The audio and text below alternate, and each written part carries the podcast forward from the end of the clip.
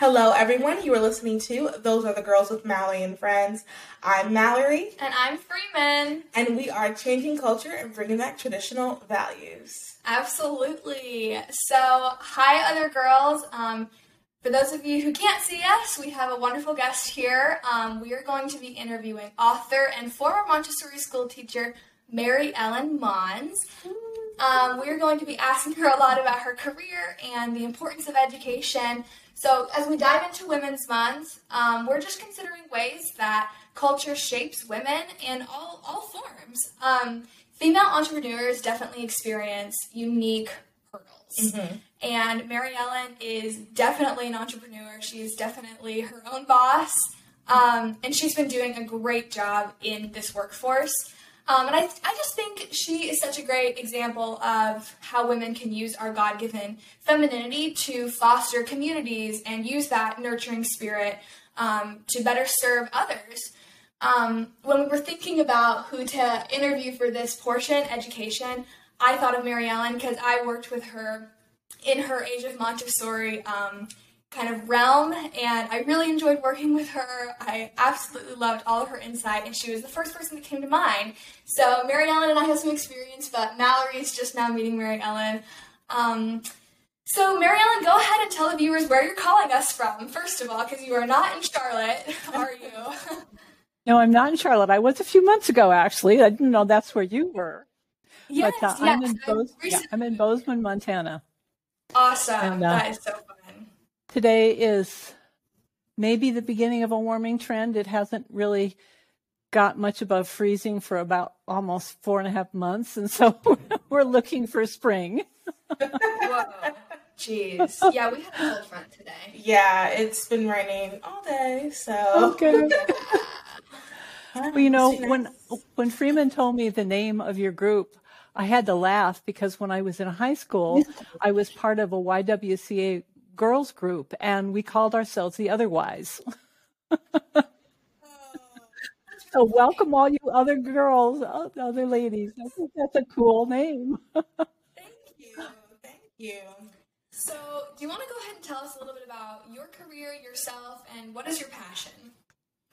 Wow. Well, I have been a Montessori teacher as Freeman said, for many years. And then I transitioned into training teachers and created an online kind of a hybrid course where there's online and in-person segments um, of the training. And we train teachers in infant, toddler, early childhood, and elementary level.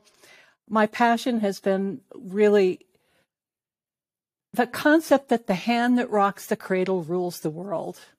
And I mm. think ultimately it's the women and the mothers who have so much power and often don't claim it, don't utilize it. And Montessori is one of those wonderful ways to educate children that puts children and hopefully the teachers in what we call a spiritual preparation of the teacher into connection with their inner teacher. And that inner teacher is your connection to God. And that's what it really is. And Montessori understood that. And I don't know if any of you have ever heard of Montessori, but it's a wonderful educational system for young children. And it's a, it's a principle of helping people do things with their hands so that they get mastery of whatever it is. And, it, and there's Montessori schools from, as I said, prenatal, infant, toddlers, all the way up through college. And that's been my passion ever since 1971 when someone gave me a book about Montessori, actually called The Absorbent Mind, and I read it. It, it, it said instead of just transferring information, which is what traditional education does, it's unleashing the radiant powers within. And that's only the God presence and the sense of holiness and sacredness that we all share, but we so often don't recognize, and we live in a culture that doesn't recognize it. So it's really been my passion to awaken that. Wow. Beautiful answer. Yeah. So I have a couple questions before we even really get to the questions. a couple of clarification questions. So, um, do the parents help at the Montessori school, or like, because or sometimes it... they do. Sometimes it's a co-op, but many times it's the teachers go through like for our training, it's a two-year program, and so the teachers are very well trained in child development. We have the oh. parents come and bring the children and really kind of get accustomed to what life's going to be like in the classroom, and then they just come to school every day. Okay, okay. That's what I yeah. thought. Um, yeah. Whatever yeah. reason, I was like, oh, wait, do the parents go? Okay. So that was my only real clarification question. Okay. Absolutely. Go right ahead. And Montessori is all over the world. Um, I've done a lot of training in Russia. I'm going actually next Sunday to South Africa where I'm going to be doing some training there and some That's schools. And yeah, looking forward to it. So obviously you've spent a lot of time in this, you know, Montessori arena and you've not only have you gone from, you know, of course, assistant teacher, you've gone all the way up to, of course, your own teacher and you've been the head of school. You have really, really kind of climbed the ladder in a lot of ways. So do you want to tell us a little bit about that process and maybe even what are some challenges you had to overcome in setting up your own school? I mean, that's such a daunting task. Team effort, I can tell you that much. Um, yeah. I guess I dropped out of college when I was young. I was a political science major and I didn't really know what I wanted to do with it. And I thought, well, it's, I can't spend my parents' money when I don't know what I want. So I dropped out and uh, kind of did some other things for a couple of years. And then I found Montessori and I took that training and um, it was not until after my third child, I'm the mother of three grown children. It was not until after the birth of my third child in 1987 that I actually got my bachelor's degree. So I kind of did things backwards. in those days, and still in many schools, you don't have to have a bachelor's to take Montessori training. And then mm-hmm. I went on and I, I've been a lifelong learner. I'm always reading and studying things, even though I wasn't in school for many years. Um, and then I went on to get my master's degree. And um, I think I had such enthusiasm for the idea.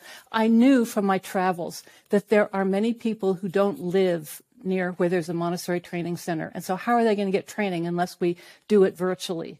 And so I mm. came up with this idea to create a, a, virtual program. And I, I found some people who were very generous through my church, actually, and who were willing to sponsor, sponsor me and cost a lot more money than we thought it was going to cost because the technology, we, we built yeah. it in Moodle and we, you know, it's, it's growing. So we started with probably 25 students the first year and now we've got hundreds of them. And, um, we have several start times during the year and we do a lot of professional development.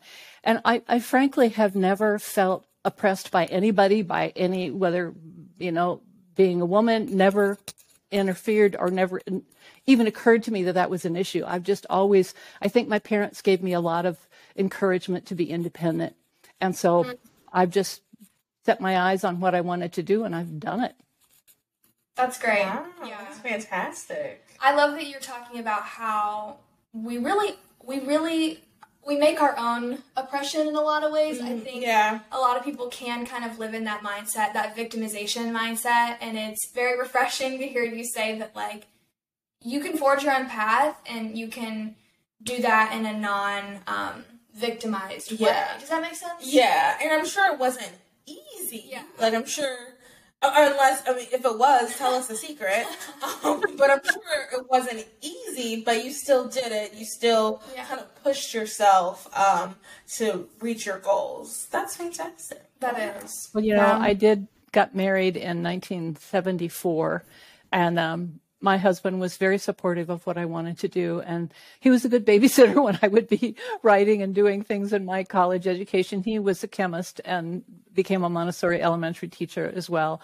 And, um, you know, it, it worked. And I had a lot of support. I, I was head of the school where my children went to school. And I have often thought that I probably would not have felt able to have the career that I had had I not had my children in a school that I was able to check in on them every day if I wanted to and make sure that things were going right.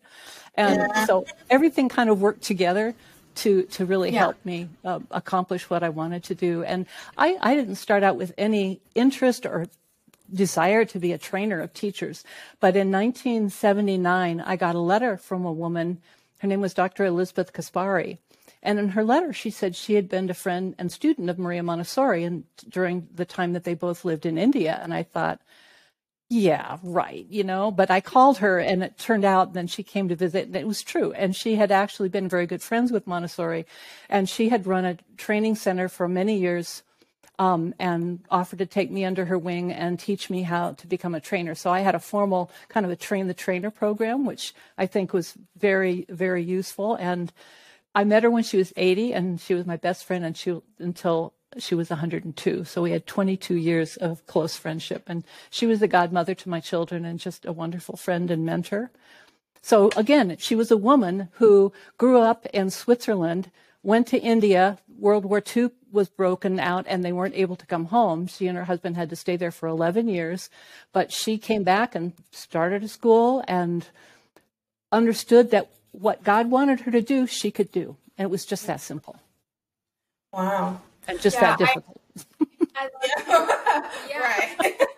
I love good stories about women lifting up other women. I think that's such a beautiful message yeah. for Women's Month. Yes. Yeah. Um, so this is a question about Montessori I just thought of before I lose it. Do you think Montessori is for everyone or do you think like only certain kids should do it? And then also, you said that there's Montessori schools all the way up like through college. I didn't even know it was outside of elementary school. Like I know there's a Montessori school near me somewhere. Um, and I knew people went for elementary school, but I didn't know they went for high school too. It's not so well developed at the high school level and the college level, but it's it's going in that direction. It started with the preschool, three to six year olds, and then it expanded to elementary and then down to infant toddler. And uh, as I said, it's all over the world. But um, I, I actually think that because it's based on sound child development and it's the whole concept of creating an environment that meets the needs of everything that's developing in the child. So there are some Montessori that are better than others, obviously, because it all goes through the consciousness of the teacher. But I think Montessori, the concepts behind it and the putting the child in touch with his inner being is is universal in, in appeal. Okay.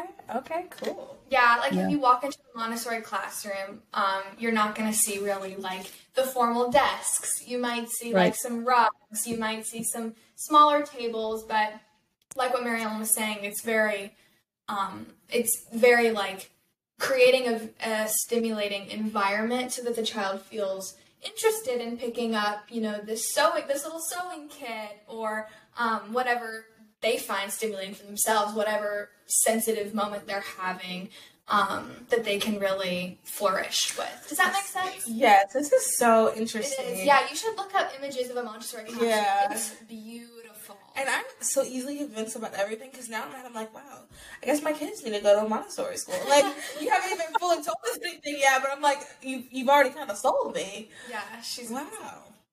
Um, I think uh, Freeman and I had the conversation when she was here. What would we like? We might be a little different if we had had Montessori when we were little children. Yeah, you know, know. There's so many stories of like my, you know, public school like humiliating me or yeah. like not good on tests, not doing good on tests, not having enough time to eat lunch. Like I could never go to the bathroom whenever I felt like it. You know, yeah. it's just like and at Montessori, you can just go to the bathroom whenever you. Yeah, you just you know. Wow. It's like things like that where you trust the child yeah. has his own interests at heart. Yeah. And of course, you don't give them like knives. Right. But you trust that they know what they need right now. So if a child needs to like sit there at a door handle and learn the mechanics of the door handle for like an hour. Wow. You, I mean, you would probably allow that child to explore the door handle, right? Absolutely and avoid what? situations like when I was a little girl. I used to get yelled at for slamming the door because I was always in a hurry running from one room to the other. And like, nobody ever showed me, well, if you just take the door and do this little thing and then open it and then let it go quietly, you can close, open and close the door without slamming it. Like mm-hmm. it, it would have saved, I think the lessons that we do in the practical life area, which is everything from washing a table to dusting and, you know, opening and closing door handle. It saves the child from the humil- humiliation of not knowing how to do something. So we show him how to do just common everyday things. And like we have a phenomenon in this country of illiteracy that is absolutely shameful. Yeah. And in Montessori, we have letters cut out of sandpaper and the child just traces the letter and says the sound. This is ah this is b, and so forth. And little by little, they know the letters, they know the sounds, and then we have little movable letters and they can build the words. And it's like, I think on average, in the classrooms that I've taught and that I've supervised the teachers for, probably 98% of the children learn to read by the time they go to first grade. Oh, wow. Yeah, That's well, way higher it- it's right now. it's it, and it's like people there's there's such battles going on intellectual battles of adults thinking what children need but montessori was a scientist and she just said you know what i'm just going to put some things in a room and sit back and watch what they do and see what they gravitate gravitate towards. And so over mm-hmm. the years, she spent 40 years doing this. And then little by little, she found the things that they were interested in wanting to do.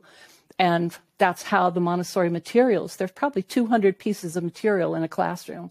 And the child gets to come in and they're shown how to use them. And anything that they want to do on a given day, whether it's math or whether it's tracing the shape of a triangle and a circle and a square, whatever it is, it's there for them. So every choice in the classroom is constructive.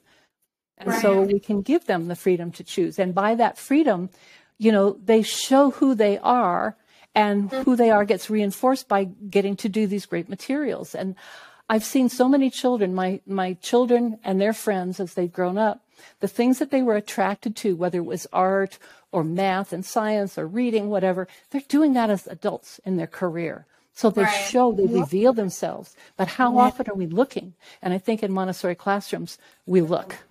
yeah. Wow. It is really, really That's fascinating. cool. And Mary Ellen, Marilyn has such a passion for it. It's so, so sweet. I do. I, this is great. I'm Um, learning so much. So I want to kind of go back to your you, you you talked a little bit about your higher education. Can you explain? I think there are some philosophies right now going around that um, strongly, strongly encourage. Well, let's start off. So on the left, of course, there are people saying women kind of should reject in a lot of ways um, their femininity. Like I know we hear terms like be aggressive, be a girl boss, like um, play the game, be assertive, be strong. And then on the right, we hear people say women should not achieve a higher education. Um, they should get married after high school and have babies, which, if that works for you, I don't Yeah. think either one of us have a problem with that. yeah, yeah. But there just, there are, it feels like Extremes. there are some extremes. So, what would you say to women who are kind of being fed both of these extremes in today's society? Well, I think it's not so simple as right and left. I think it's a symbol of uh, a, a- a symbol of um, not knowing who we are. And so, why would you listen to somebody? You you you have to figure out who you are, what you want to do with your life, and figure out how to do it. And so, I don't see it as a right thing or a left thing. I see it as as we as a f- culture don't have that sense of a woman's power, of a man's power. We have the mm-hmm. right to fulfill our destiny. We have the right to create our destiny. Mm. And I, I just I don't see it at all political. I, I see it as mm. just a failure of our culture to inculcate that fact that you have the fire in your heart to do what you want. So let's nurture that. Let's not worry about what the right wing or the left wing says. And I don't know anybody. I know a lot of right wing people. I know a lot of left wing people. I don't know any of them that want their wives to stay home or the women to stay home. That that is a little simplistic, I think.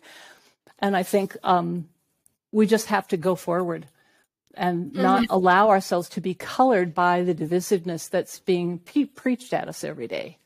For sure. That's yeah. good. It's a very divisive time. Um, And go ahead. oh, well, I was gonna say, I really like how you said knowing like who you are and knowing like what you're interested in and not listening. I think that um, so I talk to a lot of younger or uh, college age girls about various things, and they're always uh, whenever we have conversations, they're a lot of times they're explaining to me how they really want to go in this direction. But they're not sure because they want to make sure they're doing the right thing, and they heard that this person, blah, blah, blah. and I try to always just be like, "Well, what is God telling you to do?" Yeah.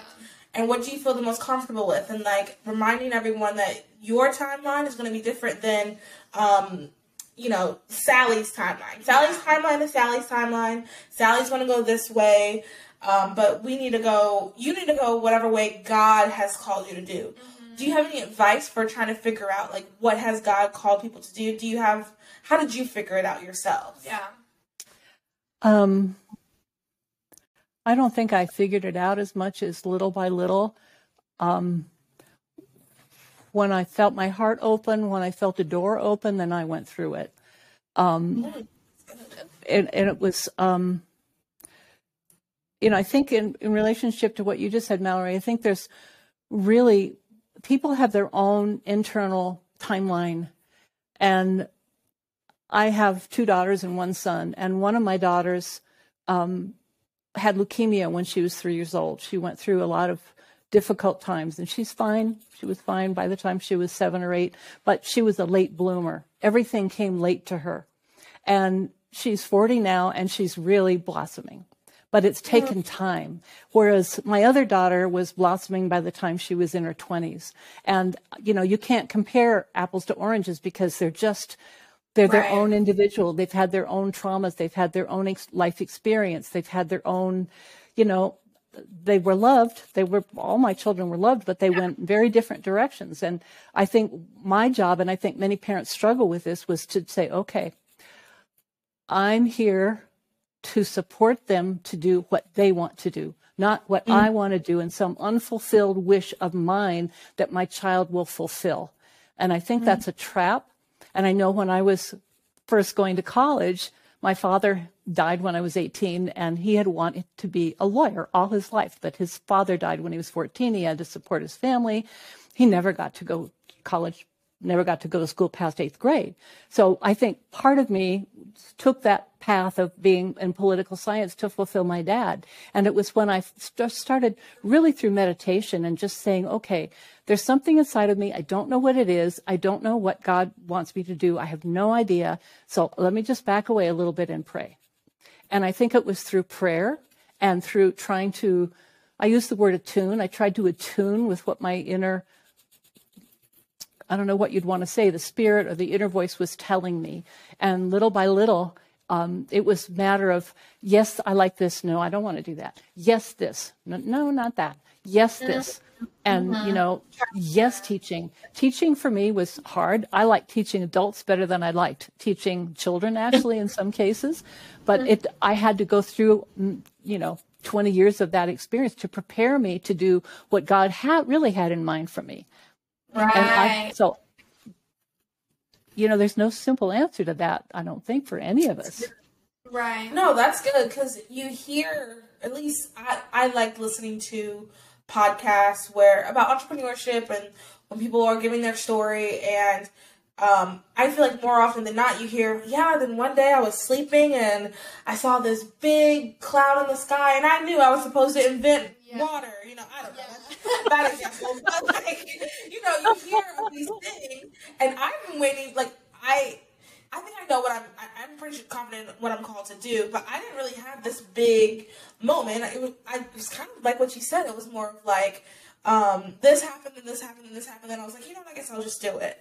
Um, Yeah. and I think that's good to hear stories like that because I do feel like a lot of people are like, yeah, you know, this big thing happened, and then I knew I was supposed to go down that Yeah, path. like a large epiphany. Yeah, and I think, and it also goes back to what it, your timeline is is different than someone else's timeline. Maybe that person did have that vision, and that was how they were supposed to do it. But mm-hmm. you might need to hear, or might need to do trial and error, and kind of like saying yes to open doors and walking away when the doors close. So that was mm-hmm. good. That was good. That Well, was I've nurtured and worked with a lot of teenagers over my over my career, and you know, on rare occasions they know exactly what they want to do with their life, and they're very clear about it. And whether it was a revelation or just growing, but many kids, including some of my own, this had no idea, and it had to get slowly unfold for them. And you know, it's it's like I, I sometimes think people think they're going to be saved by the Holy Spirit on one day and then then it's it's done.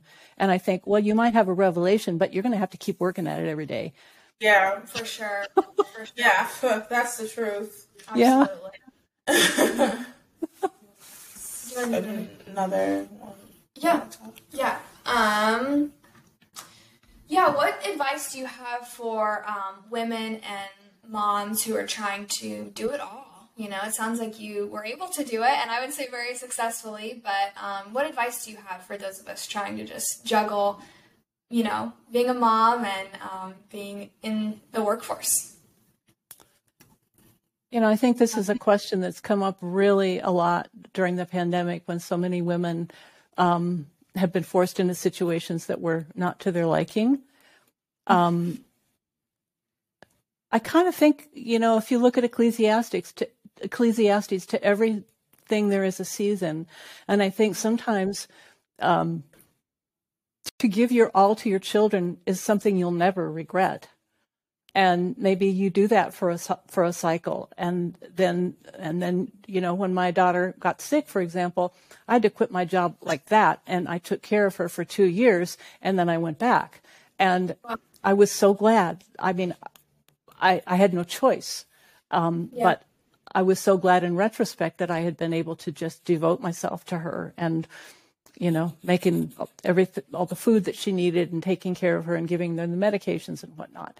But I think the advice would be to just try to find a peaceful place inside of yourself so that you can figure out, okay, um, I've got this responsibility and this responsibility. I've got my job. I've got my children.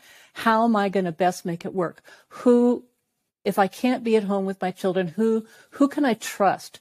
Where you know, if you have to put your children in a daycare center, or if you have a, a relative that might help you, like my ne- my nephew, his his wife's mother and grandmother take care of their baby so they can both work and they're saving up to buy a house. So it's, it's a great thing. They miss being with their baby every day, but they know that, that, that she's in safe hands. So I think to me, safety is probably the most important thing. Safety and kindness from the person who's taking care of the children.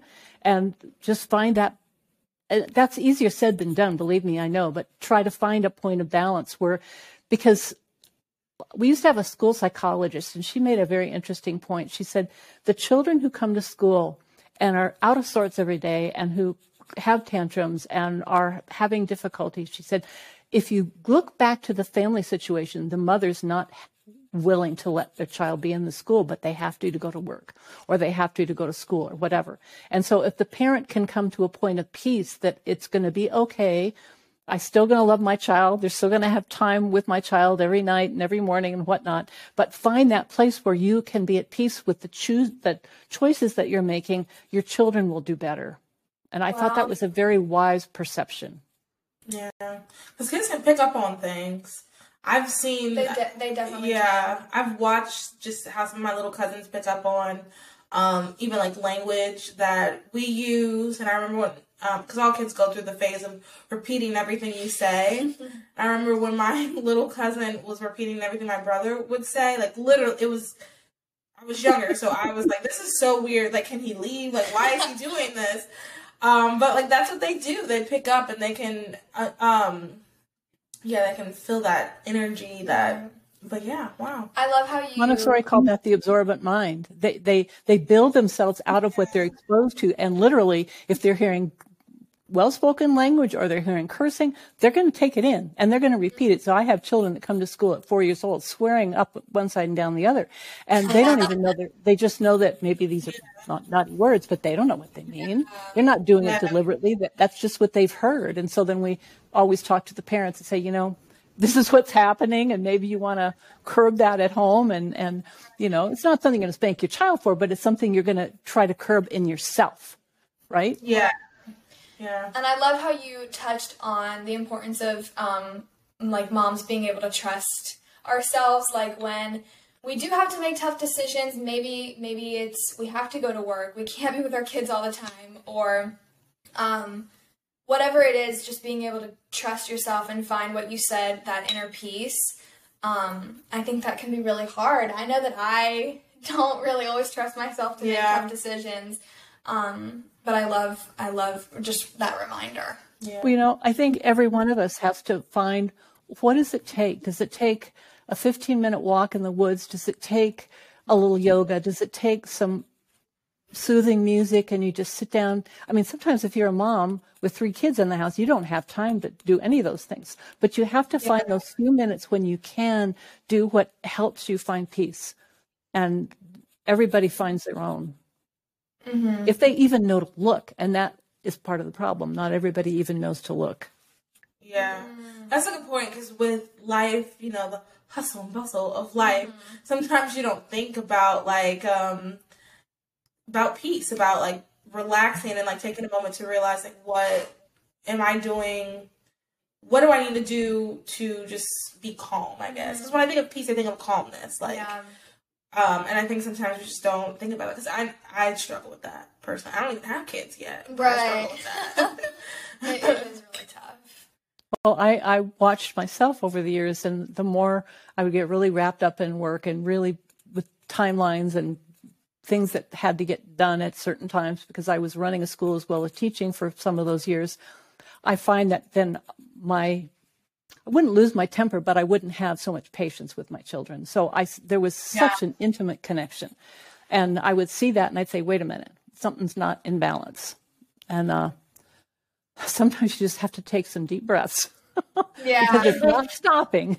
the things that are around you are not stopping, but you have to find a way to get uh, uh, on top of it all. And I always, I, I tell teachers, I said, you know, if you're in an office and somebody really ticks you off, okay, and you know, you can just, you know, take a walk. You can go out to the water cooler. You can walk out of the building. You can do whatever you need to do. But if you're in a classroom with 20 children or with you're at home with your two and three little children, you can't do that.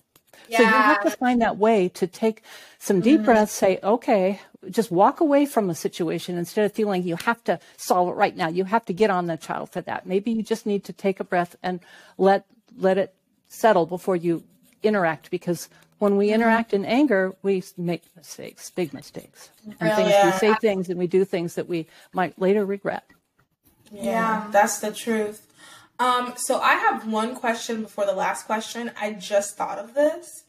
Um, what are some of the arguments against Montessori? Because honestly, right now you've like sold it to me, but I'm just wondering like why is this not like why doesn't everybody do it? What are some arguments? And then you know combat those arguments once you get one or two. I think the number one argument is that it has been primarily in private schools and it's uh, not affordable.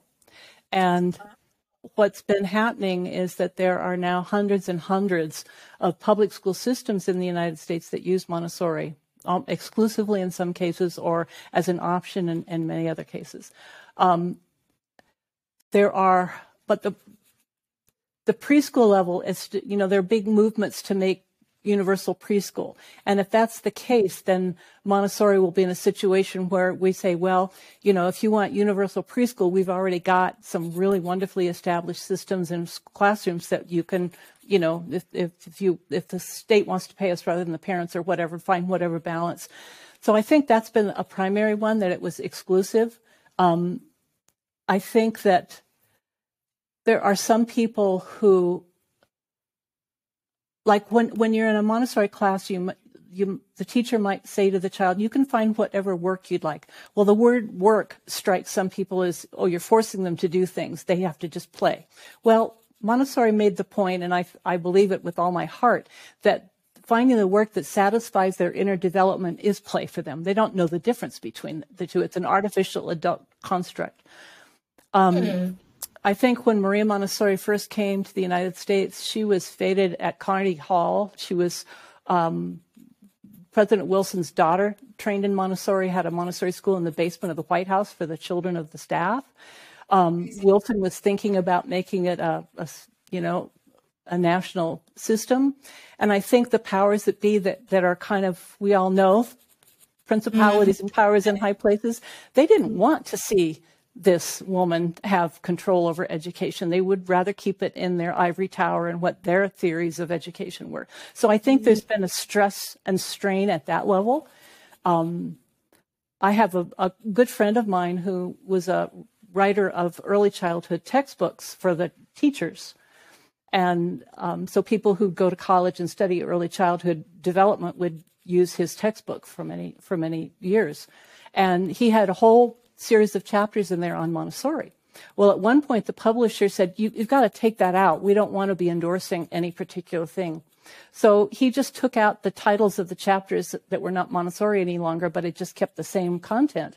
And, you know, but it was that, that point of, of these academics who think they want to be in control, just like the politicians want to be in control, the economists want to be in control, whatever the doctors want to be in control.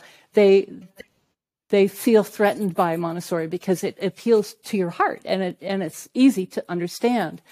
Um, I think that the other piece of that might be that some Montessori schools don't do standardized testing, which I don't agree with. I think that when we get into elementary school, the children should do it every year.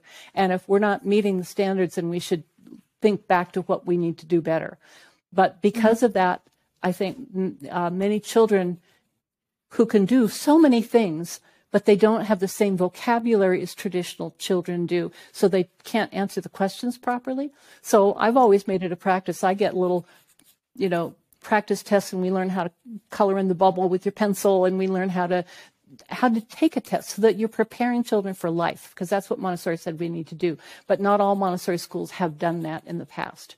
And I think that's changing as Montessori grows because it's really getting traction around the country and around the world because there's such a realization that I guess the concept of one size fits all has been what traditional education is somehow crazily built on. It's like every third grader in the third week of the fourth month should be doing this. Well, that's nonsense.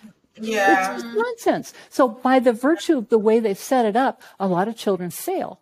And mm. in my perception, we, no child has to fail. We just find what they can do and take them where they are and move them forward. They might not be at the same level as the really brilliant children in your classroom, but so what? That's God made them the way they are. Let's take them as they are, accept them, and educate them. Because education doesn't mean what we think it means. If you go back to the Latin root, education means educare, to lead out from within. So Whoa. we're trying to help the child express the best they are, not some artificial level of this is what you're supposed to know when you get to this age. Wow. It's a it's a huge huge change of philosophy. Yeah. Yeah. Absolutely. Wow. Do you I don't know if that answers your question, but it's definitely awesome. Yeah, yeah, that was good. Um, so the very last question we asked all of our guests, um, and it is if every single girl in the entire world was looking at you right now and you had to give them advice, what would you say? And it doesn't have to be education. It can, because that's what the episode's about. Um, but if it can be about anything. Every girl, no pressure.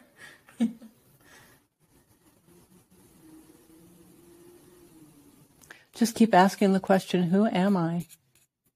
Mm-hmm. Who am I? What do I like mm-hmm. to do? What do I do well? How, how, how can I, how can I do that? I love that. I love that. That's good. That's really good. Um, well, thank you. Oh, go ahead. You say something else? Well, I, I did want to. One of the questions that Freeman sent me was what Bible quote I loved the most. Yeah. yeah. Oh, yes, yes. And so I'd love to share that. Um, I love the Gospel of John, chapter 10, and the parable of the Good Shepherd.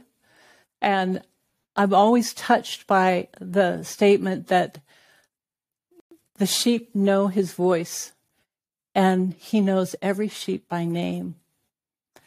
And to me, that is such a comfort that the Lord knows me and I can, yeah. I know his voice. I can discern his voice from the voices of those ones that try to make me do other things that I know are not right.